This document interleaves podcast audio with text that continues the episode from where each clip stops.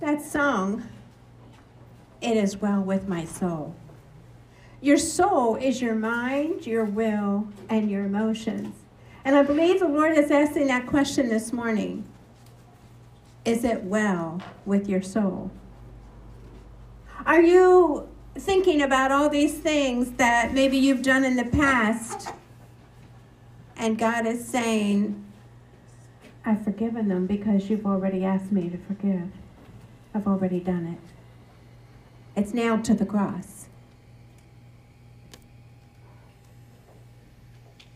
Is it well with your soul? God is the one that looks in the heart, and He knows what's going on inside your heart. And He's here to heal your heart, to heal your mind, and to set you free. God loves you so much. And that's not even the message. but that's His message before this message. So this morning we're going to take a detour away from it's time to enter the promised land and we're going to talk a little bit about because it's Valentine's on Tuesday. And so James 1:17 says every good and perfect gift is from above and comes down from the Father of lights with whom is no variation or shadow of turning. No variation or shadow of turning. And one, God, one day, God spoke in my heart that He gives good gifts in the midst of the bad.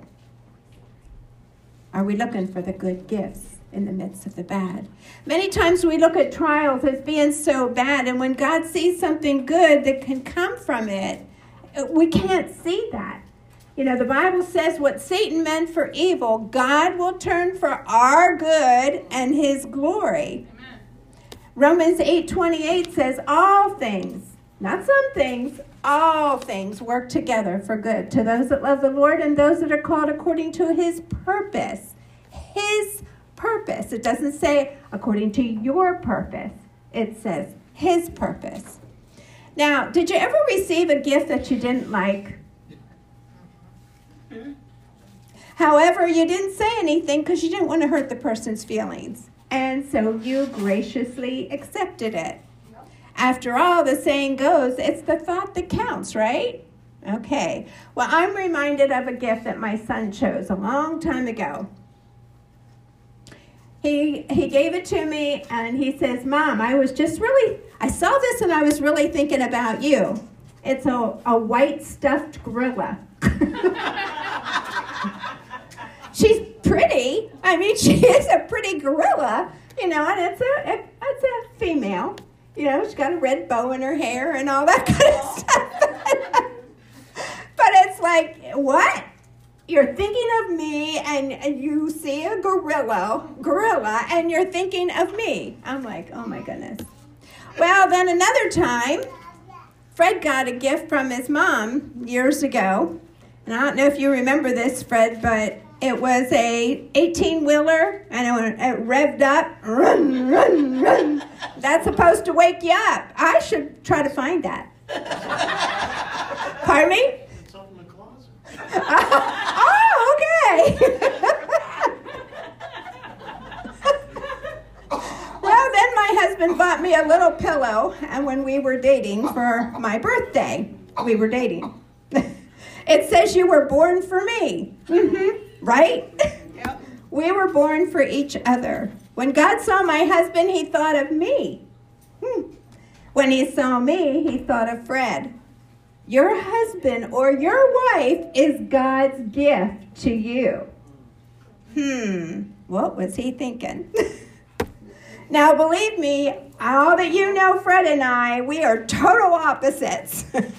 Temperament, personality, likes and dislikes, believe me, total opposite. He loves racing, football games, wrestling, all of that. And I'm not sports minded in any way, not at all. but God already knew what our differences were. And He saw how He was going to use those differences with us. And I remember one day Fred was saying about me being the first of the month the booby prize. You know, and that's because my mother used to say that. She, but I looked up booby prize. Now she was just kidding because my birthday is the first of the month, the first day. And she would say, and I'd say, Well, I'm the gift of the month, Mom. and Mom say, Yeah, the booby prize. And then I looked up booby when I was going through healing in my heart and my mind. And I thought, you know, I just feel like I'm supposed to look that up. Well, it means a stupid person. it does. A booby prize is a mock award for the worst performance. I realized this is how I saw myself. Uh huh. Do you ever have thoughts about words that have been spoken to you? That they keep coming back over and over again? God wants to heal. He wants to heal our heart and He wants to heal our minds of that. And as God began to root out the rejection that was inside of me and the fear, this is what He revealed to me. And I had to take authority over that, break that those words off. Every word that has been spoken over you that is not what God says needs to be broken off of you. And you are saying yes, Emily, aren't you? And she went like this at me. Well, I am convinced when people are hurting, they hurt each other. And when Fred and I got married, we brought in a lot of baggage. We both came from divorces. We had a lot of pain hidden down in the depths of our heart. It was all covered up by anger, fear, and rejection. And one day the Lord gave me this vision. I saw Jesus holding a lamb. And the lamb was so wounded and so crushed and so bleeding that you couldn't hardly even see what the lamb looked like. And he told me, This is you and Fred. But I'm going to heal you. This is many years ago, but I'm going to heal you. We were about to embark on a journey that would lead to God's love walk in marriage. And Proverbs 27 17 says, As iron sharpens iron, ooh, ooh, that's tough. so a man sharpens the countenance of his friend. As iron sharpens iron. In other words, we got to grow up, don't we? We all got to grow up. And we got to grow up in the Lord and develop His character, or, you know, we can remain victims and be crushed by the enemy.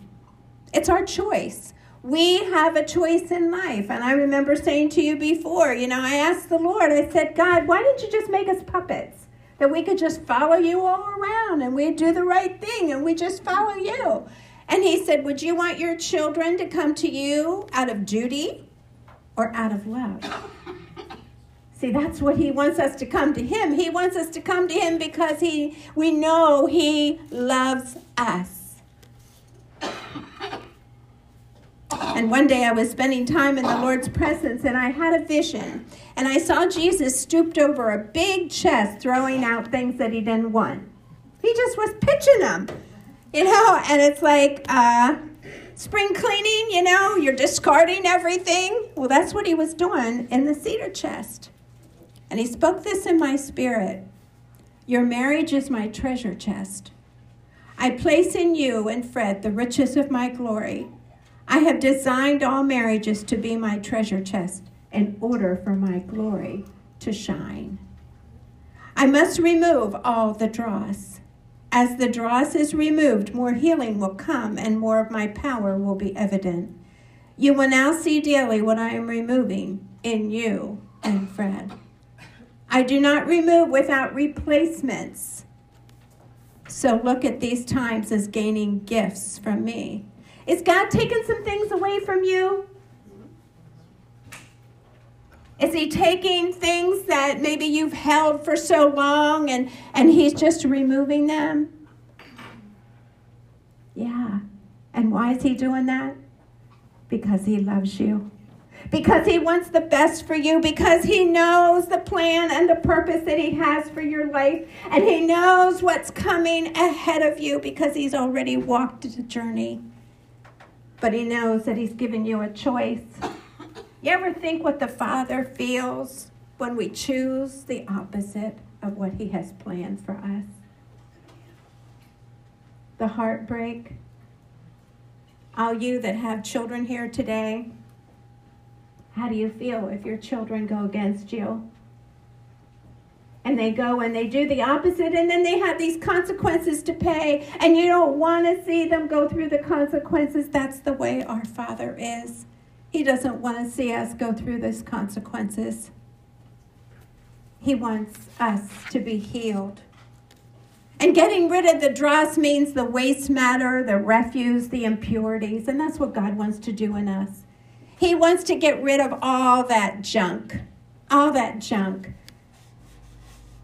All those things that have happened to us, even as a child, we can go back to because our mind is like a picture taker and it snaps everything that's going on in our life. And then it's a camera that keeps bringing it back, bringing it back, bringing it back, Amen. rewinding those pictures.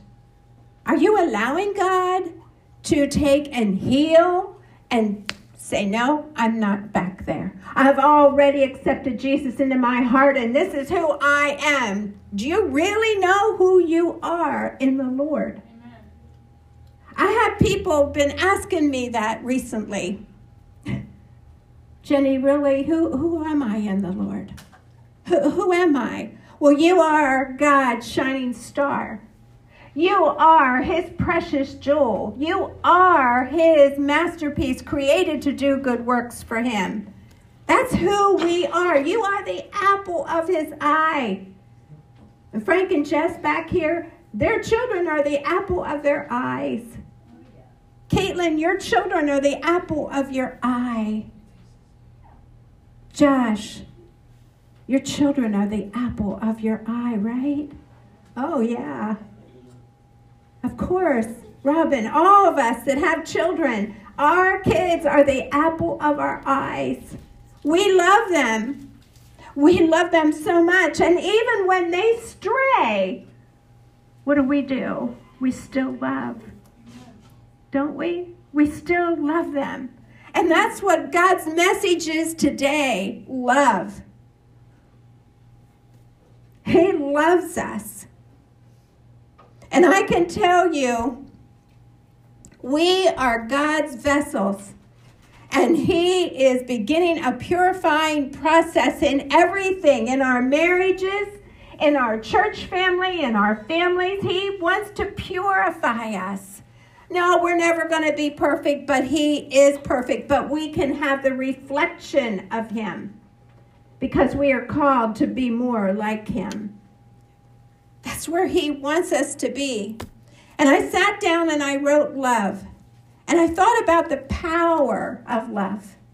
One day the Lord spoke in my heart on submission. He told me that He wasn't just a God of love, He is love. He showed me that when a wife comes before Him, spends time with God, she takes that love back to her husband and when a husband comes before the Lord, he takes that love back to his wife. That is the perfect that God is looking for the perfection of love. Because he is loving us so much. Everyone on the earth is looking for that perfect love. But the real truth of this is that we are human beings and we do not love with a perfect love. So, where do we experience this perfect love? We know that hurting people hurt people, and if we are honest with ourselves, we've all been hurt by others, haven't we? And we also have hurt other people. We may try to love each other, but the truth of the matter is when hard challenges come in our health, finances, loss of loved ones, and disagreements in marriages, family, and relationships, they can all lead to fear, worry, anger, unforgiveness, bitterness, and resentment, right? Yeah. And I've heard people say that when they're in love, oh, I found the perfect one. And then it's like you get married, you have your honeymoon, and it's like, uh oh, where'd that perfect one go? know, I didn't know you did this. I didn't know you said that. and the longer you're married, you see the imperfections, don't you? the imperfections. But God knows what to do with those imperfections, and that is why we lean on Him and we trust Him and rely on Him because it is all about Him. It is all about Him. So, what kind of a life do you want to have on this earth?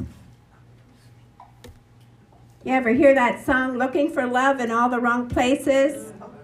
Yeah. Are you looking for love in all the wrong places?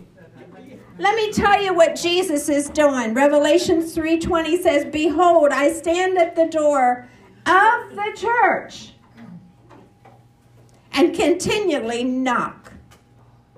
If anyone hears my voice and opens the door, I will come in and eat with him." You know what that is? Restore him. And he with me. This restoration isn't for the unbelievers, but it's for us. He's standing at the door and knocking for us. He's trying to get our attention because we're so busy. Don't have time to sit down and listen to the heart of God, our Father. Don't have time to sit down and get into His Word so He can speak to us. Is that you?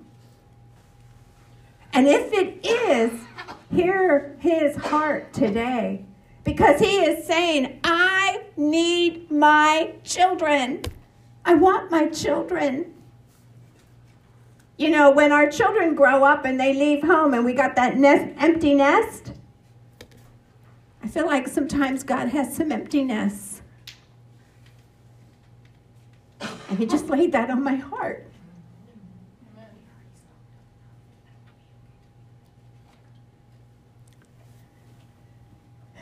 Picture this the Lord Jesus is standing at the door in front of us, knocking on the door of our heart.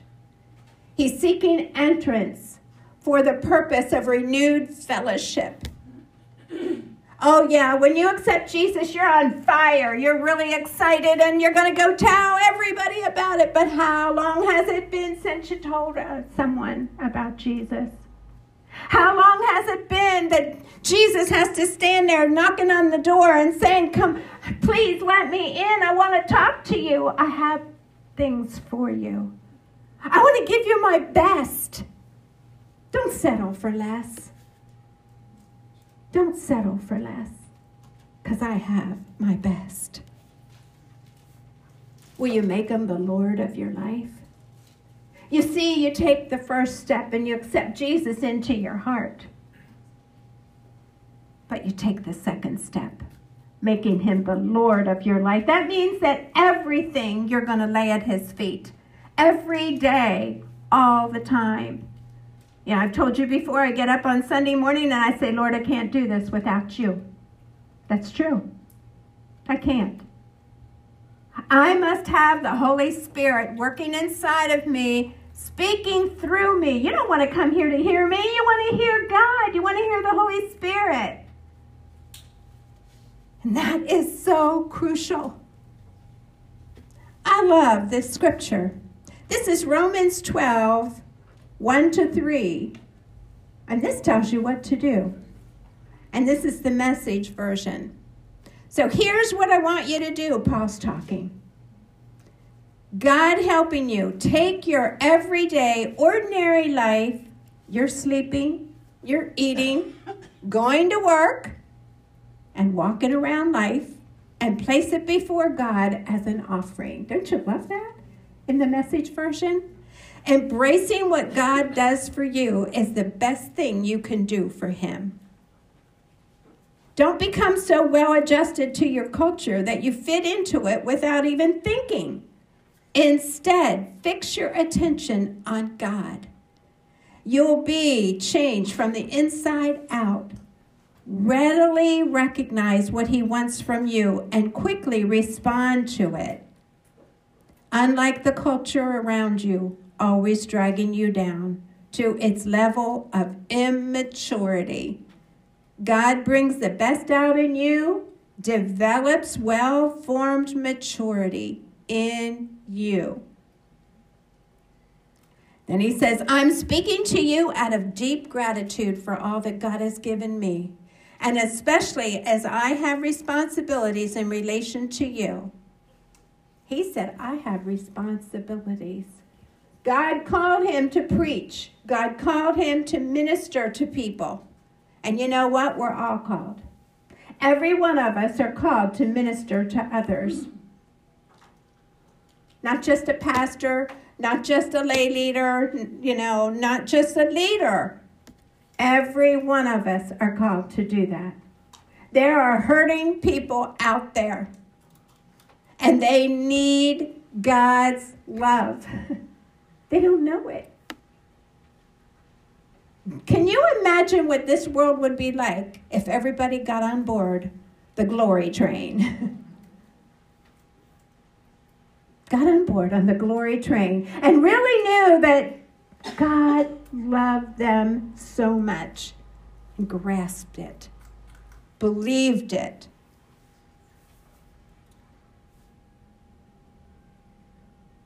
Living then as every one of you does in pure grace. It's important that you do not misinterpret yourselves as people who are bringing this goodness to God. No, God brings it all to you. The only accurate way to understand ourselves is by what God is and by what He does for us, not by what we are and what we do for Him. So then I began to think about Jesus, his character, and what he's done for us. And so I wrote this from all different scriptures, and it's our beloved King's love letter to his bride. We are his bride. So, Isaac, you want to put some instrumental on real low? I really want you to grab a hold of this. This is his love letter to you. Maybe some of you won't get any kind of a love letter on Valentine's, but this is the greatest love letter that you can receive. The greatest Valentine. Oh, he can't do that, can he? He turned everything off. Okay. Can you do it?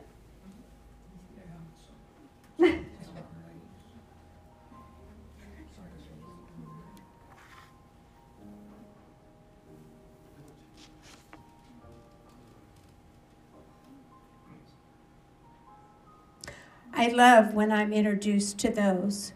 I need the light, Fred. Do you want to turn the light on? I need the light. I can't see.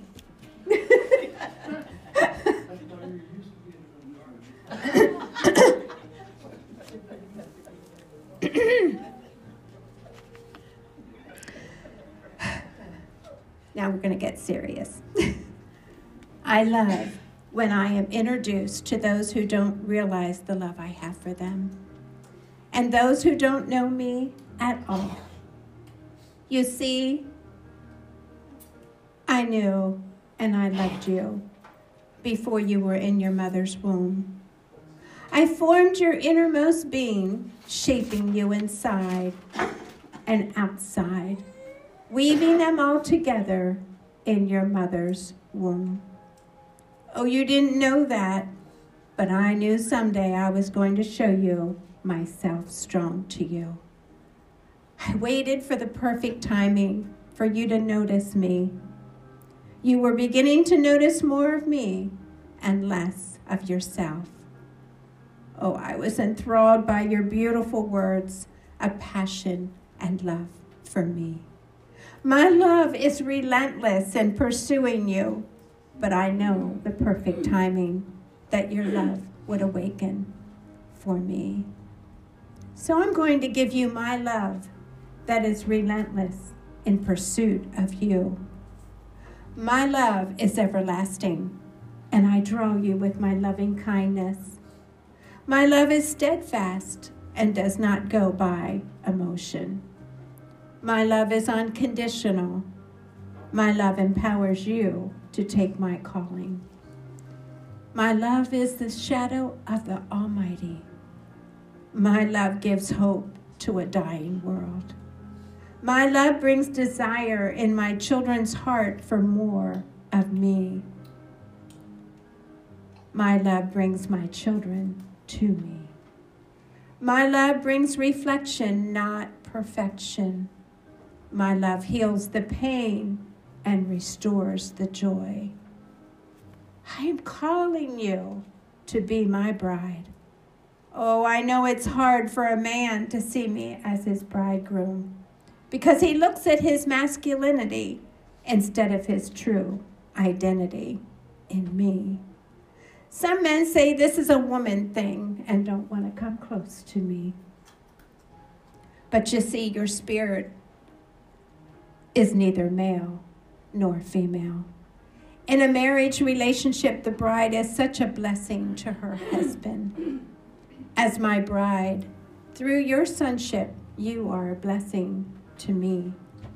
I created men and women in my image, and I know how to draw each one to me. Think of this. It's such a blessing to have the gift of intimacy with your wife or husband. How much greater is the intimacy between you and me? Do you remember my friend John? He knew I loved him so much. He even rested his head on my chest quite regularly.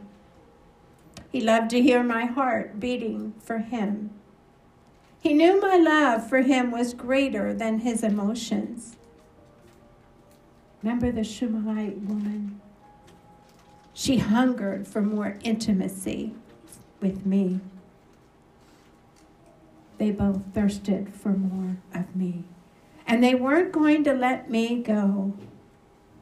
You see, my precious children, everything you read about with the Shulamite woman is what I long from my church. I love John with a pure love that few on earth can comprehend, but in heaven it is obvious to everyone. Come away with me. Let me awaken the darkness and show you my light. I want to give you my love like you've never known. Oh, my love is greater than you could ever imagine. I want to kiss you with my spirit, falling on you with a fresh passion to know me. Jesus, your bridegroom, King, let me awaken your spirit to my love and affection toward you. Open up your heart to my word and draw close to me. I long for more intimacy with you. You see, it takes time to build a relationship with me, my warrior bride. Together, we will wage war in the lion's den and the leopard's lair as they watch nightly for their prey. For you will reach into my heart. My name is poured forth for you. My love is never ending. I am inviting all of you to my banquet where we can sit down together and enjoy each other. Will you be my bride? Rise up, my love, my fair one, come away with me. You have ravished my heart. And then I heard what sounded like a great multitude, like the roar of rushing waters and like peals of thunder shouting, Hallelujah! For our Lord God Almighty reigns.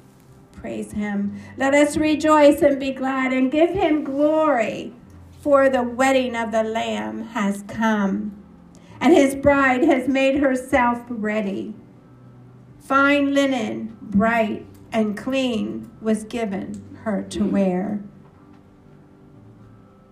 Then the angel said to me, Write this Blessed are those who are invited to the wedding supper of the Lamb. And he added, These are the true words of God. You have ravished God's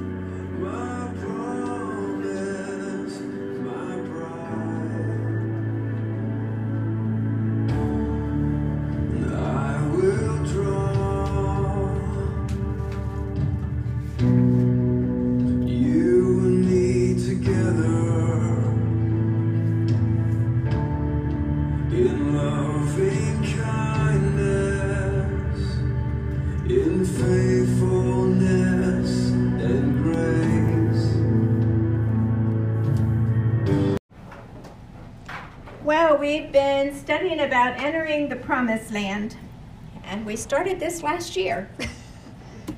and we're just going section by section. Right now, Joshua and all of the people are at the edge of Jericho. And they're just about ready to come in and have the battle. And it's going to be a very interesting battle because it's not the same battle that uh, we normally would see. God has shown himself strong to Joshua many times, even when he was mentored by Moses. And again, God intervenes and he shows himself strong to Joshua. Joshua 5:13 says when Joshua was by Jericho, he looked up and behold, a man stood near him with his drawn sword in his hand. And Joshua went to him and said to him, Are you for us or for our adversaries? And he said, No, neither. But as prince of the Lord's host have I now come. And Joshua fell on his face to the earth and said to him, What says my Lord to his servant? And the prince of the Lord's host said to Joshua, Loose your shoes from off your feet, for the place where you're standing is holy. And Joshua did so. Well, remember how God visited Moses at the burning bush and told him to take off his shoes. You're, you're standing on holy ground. And when I read this, I thought about the song, I Can Only Imagine. And we had that this morning.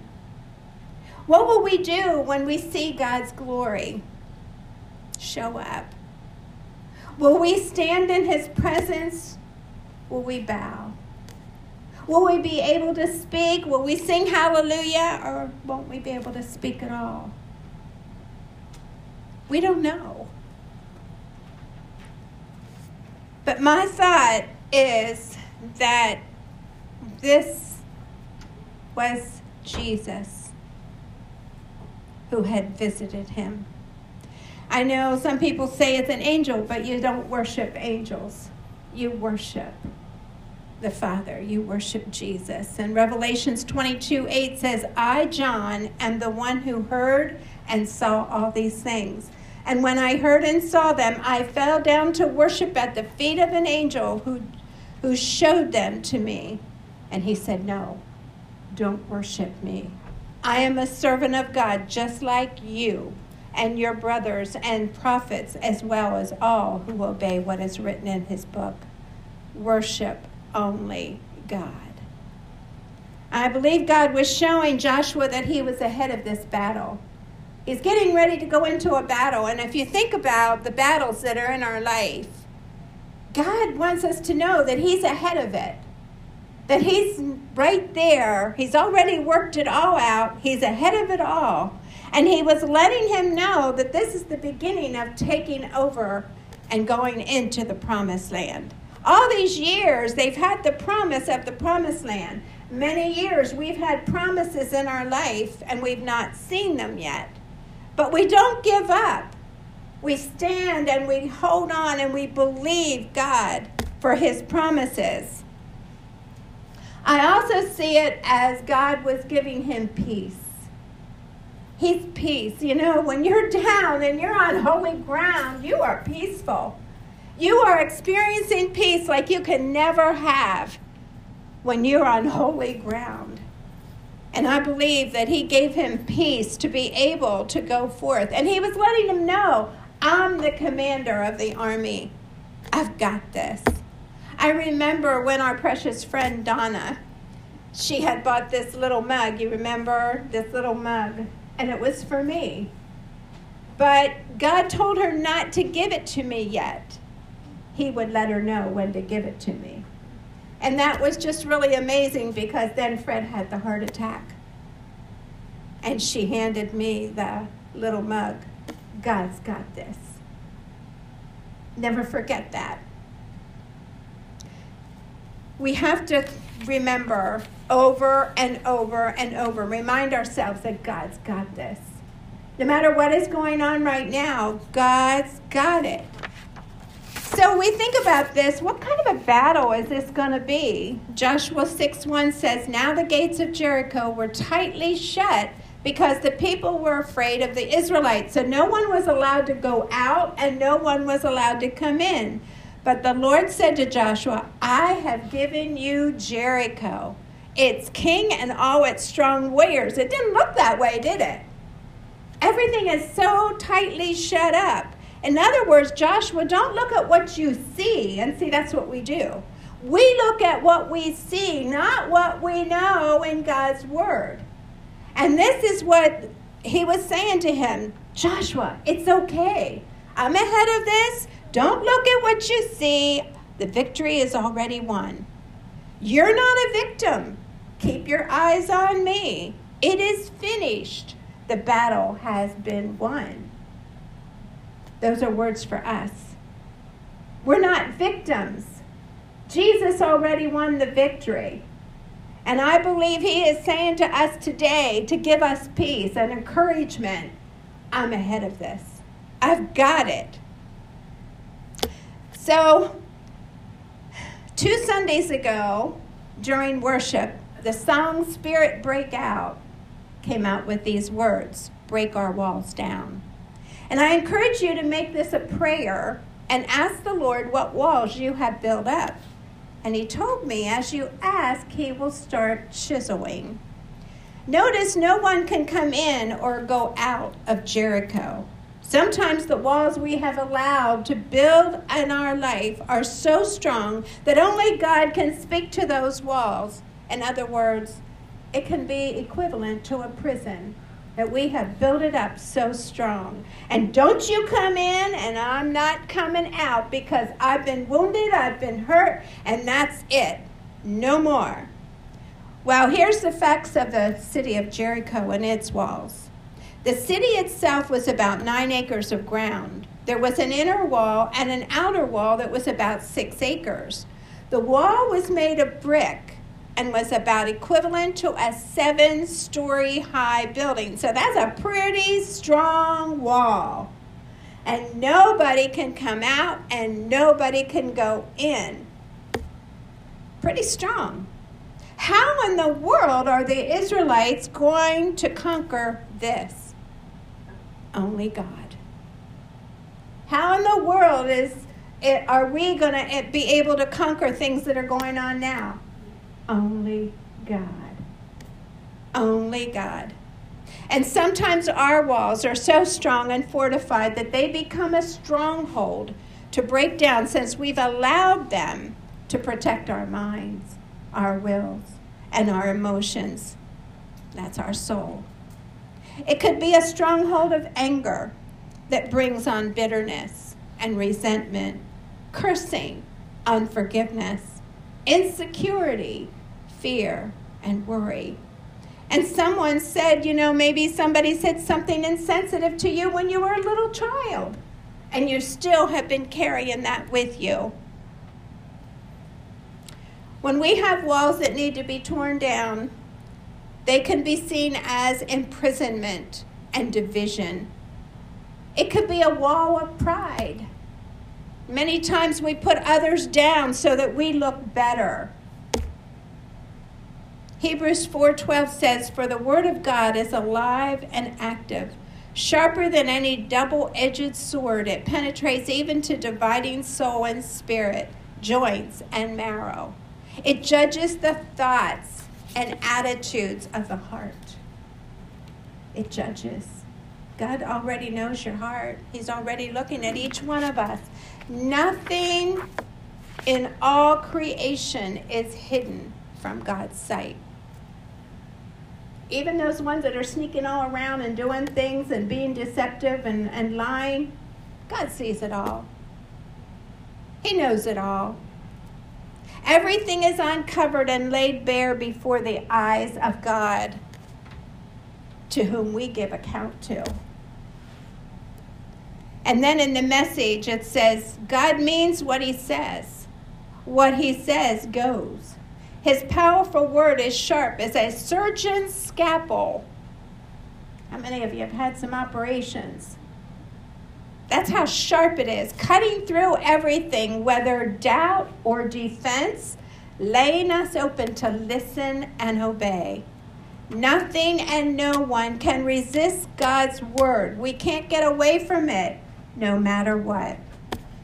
And like a surgeon's scalpel, the sword of the Spirit sometimes has to wound before healing can begin. Sometimes we have to go through those wounds. And it's really hard, but we know that we're getting surgery and we need that surgery because there are things inside of us that have happened and we have never gotten it taken care of. So we need that surgery. Sometimes you need it physically, but we need it spiritually. Instead of allowing the strongholds to remain, God wants us to give Him permission to take a strong hold of this and remove it. See, the Holy Spirit is a gentleman, and He doesn't just come in and just take it, He says, You give it. We need to give these things to Him. Allow Him. Search my heart, Psalms 139 23. Search my heart, O God. Know my anxious thoughts, and see if there's any wicked ways inside of me. What is that? What, what is going on inside each one of us? What walls have we put up that we're not even aware of? And that's why I asked you two weeks ago to start praying about those walls. Walls that you've been hurt, you've been wounded, you've lost loved ones, maybe through death or divorce. People that have said nasty, awful things to you. Are you holding that? Are you holding that unforgiveness and that bitterness and that resentment?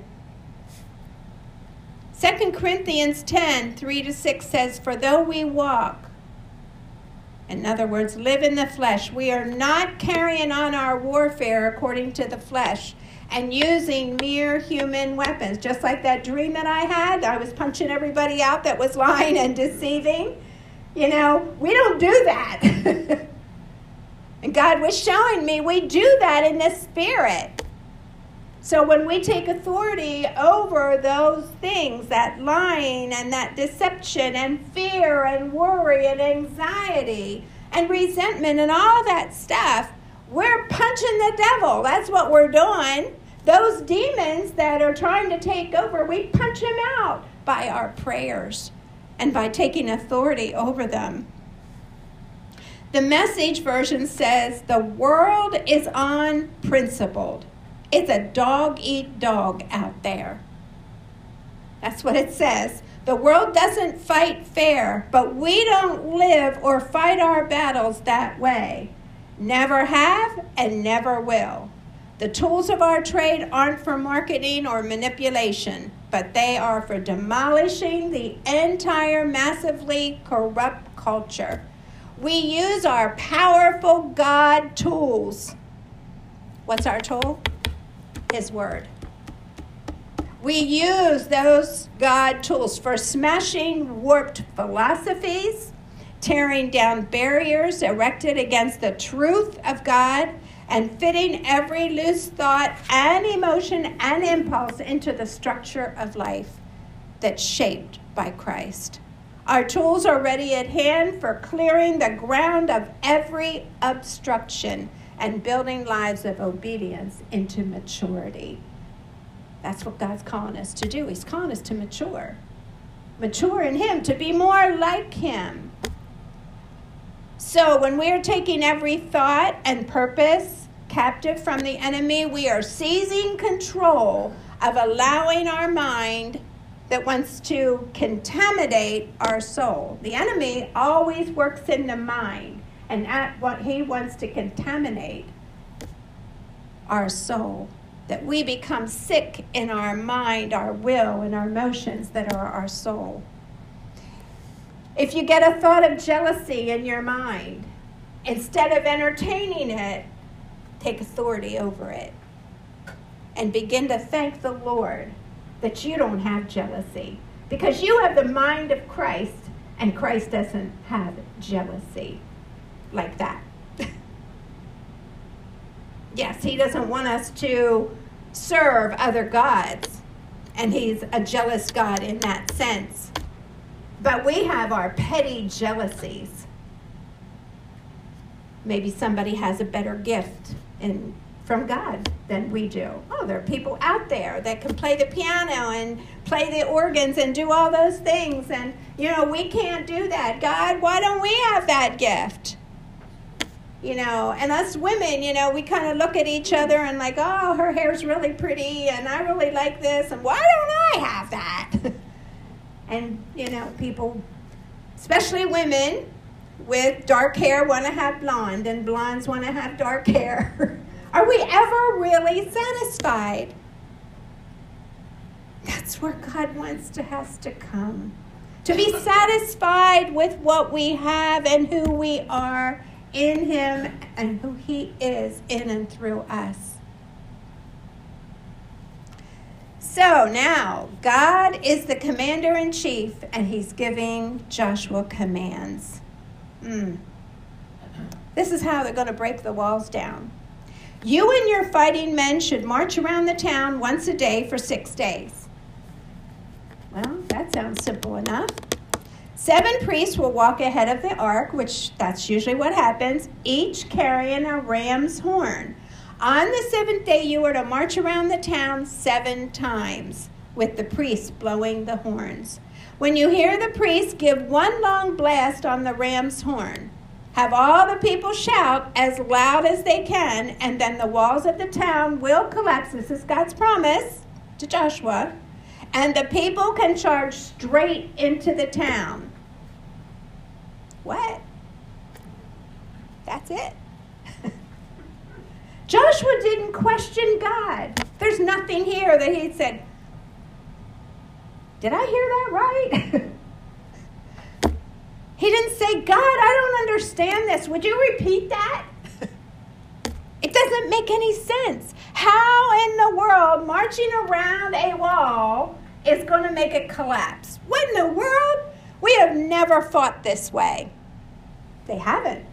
How are these walls going to fall just speaking to them? What does that tell you? Just speaking to them. Isaiah 55 8 says, For my thoughts are not your thoughts, neither are your ways my ways, says the Lord. You know, the ram's horn was a signal of celebration. The silver trumpet was a call to war. So Joshua called together the priests and said, Take up the ark of the Lord's covenant and assign seven priests. So everything that God told him, he assigned it to the people. And he said, March around the town, and the armed men will lead the way in front of the ark of the Lord. And after Joshua spoke to the people, the seven priests took the ram's horns, started marching in the presence of the Lord, blowing the horns. Can you imagine this? Now, think of yourself. You're the you're afraid of the Israelites. You know they're coming, and you know they're right here now. All right? And you know they're going to come in and they're going to try to get in. What are they doing? What? They're marching around the wall. And I'm sure each one saw that and it's like, do you see what they're doing? They're marching around the wall. Well, that doesn't make any sense. But God doesn't tell us stuff that makes sense all the time. See, we have our head knowledge, but He has His knowledge. We have the Holy Spirit to get wisdom and direction, not just always out of the head. God wants our hearts connected to His heart so that we have his heart knowledge. So he told him, Do not shout. Do this for six days and don't say a word. How hard do you think that was? Can you imagine all of us marching around a wall and having to stay quiet? Not like, oh, this is really great. Woo, woo, woo. No, we can't do any of that. We've got to stay quiet.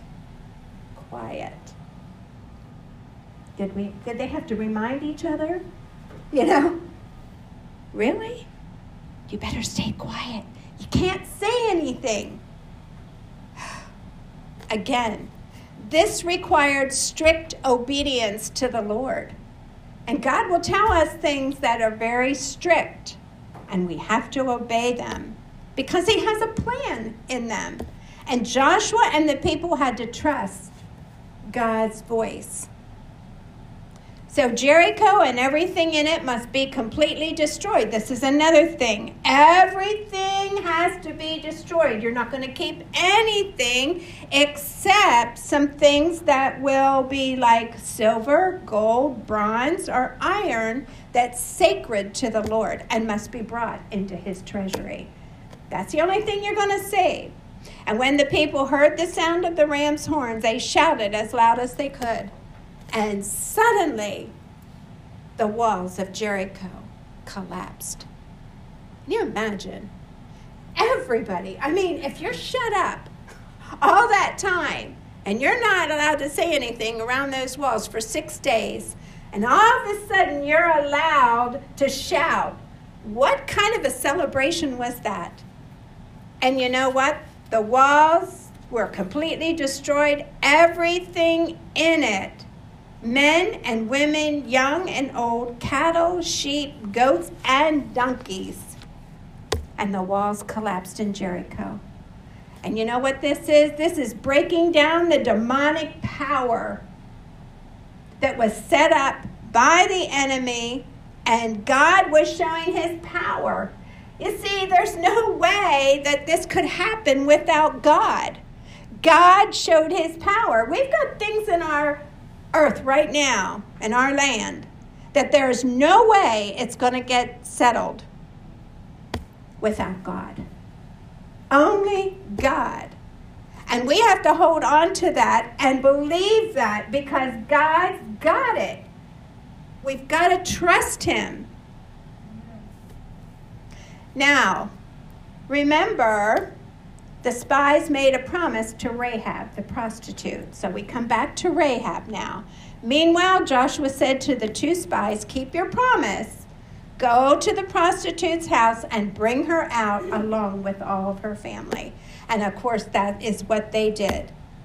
And they burned the town down and everything in it. Only the things that were made from silver, gold, bronze, and iron were kept for the treasury of the Lord.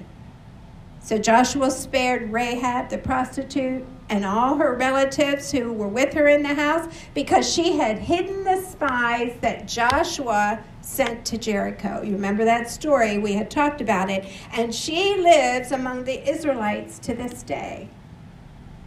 Wow, what a victory! That's a victory. Think of this the walls of Jericho fell because of their obedience. That's why. And brought the victory to all of the camp, including Rahab and her family.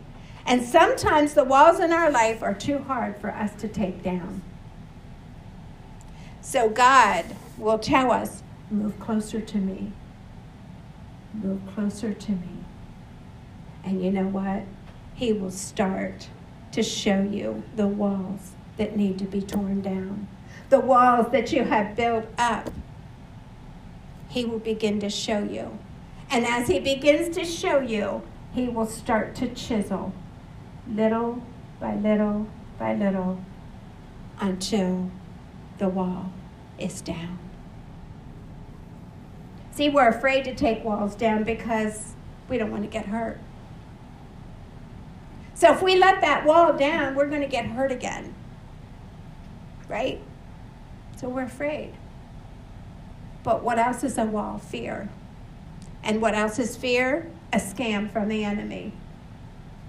We don't answer that door to fear.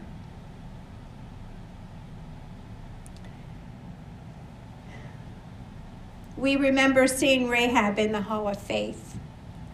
As we walked down that hall I talked about and we saw her in Hebrews, that wall of faith. She kept her promise to the spies, and they kept their promise to free her and all the family in the house. So let me tell you the rest of the story with Rahab. Rahab was grafted into the line of Christ, became a partaker. I think this is so cool. she became a partaker of his inheritance God had a great plan for her when she had no idea how much He loved her. Do you know that God has a great plan for each one of us? And many of us do not know how much God loves us. But as we draw closer and closer and closer to Him, we will experience more of His love and we will really know how much more and more that He loves us. She married Solomon of the tribe of Judah, became the mother of Boaz. You remember Boaz, who ma- later married Ruth?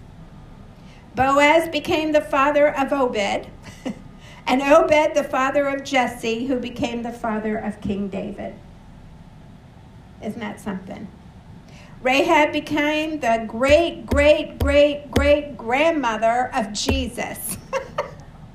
I love it. Does that tell us to give up hope on praying for people? No. no, it tells us to keep on praying, keep on believing. Rahab gives hope to all sinners that can be saved.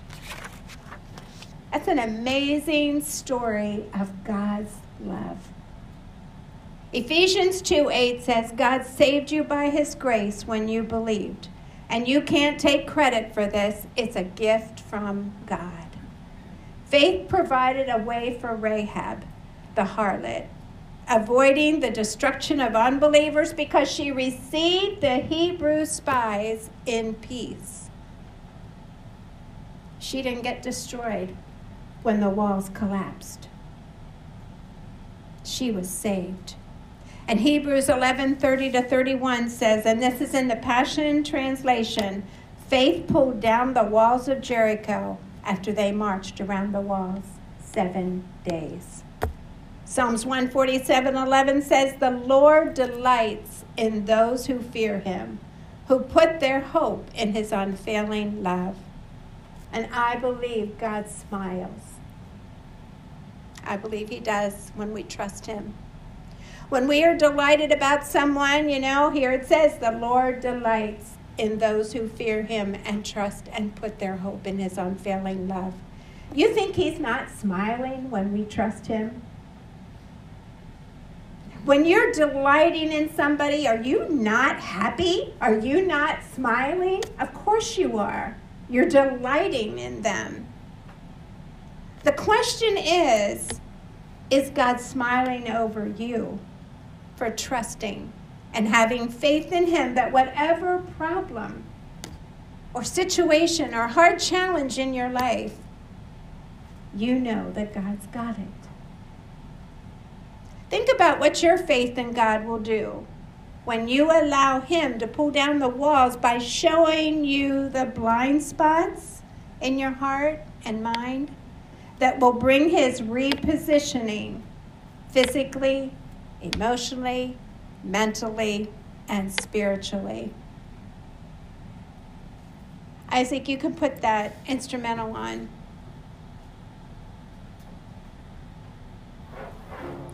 The question is Is God speaking to you today on the walls that need to be torn down?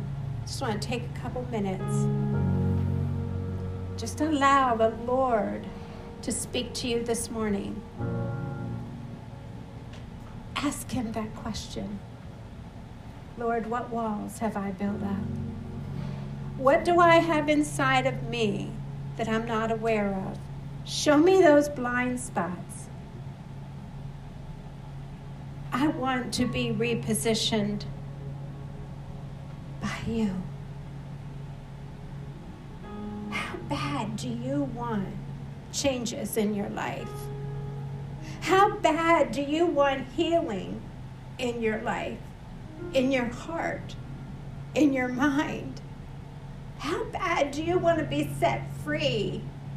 The Bible says, Whom the Son sets free is free indeed. That's why Jesus died on the cross to set us free. Free from all this because He took everything upon Him. He took the resentment, He took the bitterness, He took the anger, He took the jealousies the fear, the worry. He took it all and he became it all. Doesn't belong on us.